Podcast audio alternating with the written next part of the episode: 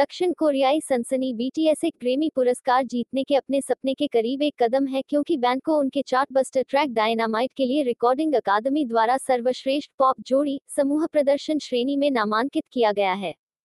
Recording अकादमी की आधिकारिक website के अनुसार तिरसठवें ग्रैमी पुरस्कार के लिए नामांकन मंगलवार रात घोषित किए गए। डायनामाइट, जो 21 अगस्त को जारी किया गया, समूह की पहली पूर्ण अंग्रेज़ी भाषा एकल और उनके करियर की पहली बिलबोर्ड हॉट सौ नंबर एक हिट है।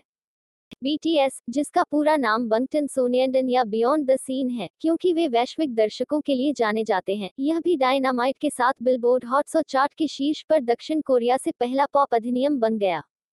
सैप्टेट जिसमें RM Jin Suga J Hope Jimin V और जुंगकुक शामिल हैं। बैंड के प्रशंसकों के लिए एक शब्द ए आर एम वाई को धन्यवाद दिया। इस ग्रमी नोट कमाने के लिए इस यात्रा में उनके समर्थन के लिए।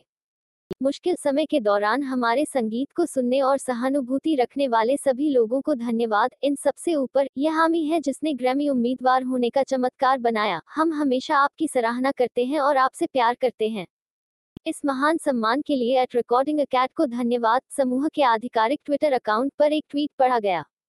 बीटीएस ने डायनामाइट को अक्सर जेस्ट पॉजिटिव वाइब्स से भरा एक गीत बताया है और एक समय में जीवन के साथ एक कदम से निपटने के रूप में एक लगता है, चल रहा है कोरोना वायरस महामारी के बीच।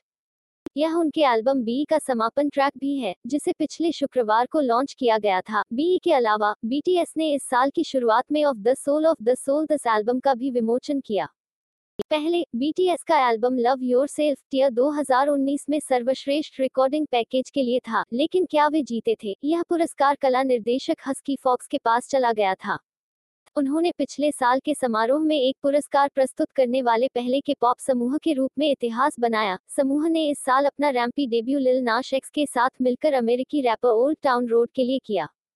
जे बलिन, दुआ लीपा, बुरा बनी और बरसात द्वारा अनमया एक दिन के साथ डायनामाइट का मुकाबला होगा। जस्टिन बीबर द्वारा क्वेंटो की विशेषता, एरियाना ग्रांडे के साथ लेडी गागा द्वारा रेन ऑन मी और बॉन आइवर की विशेषता टेलर स्विफ्ट द्वारा निर्वासन।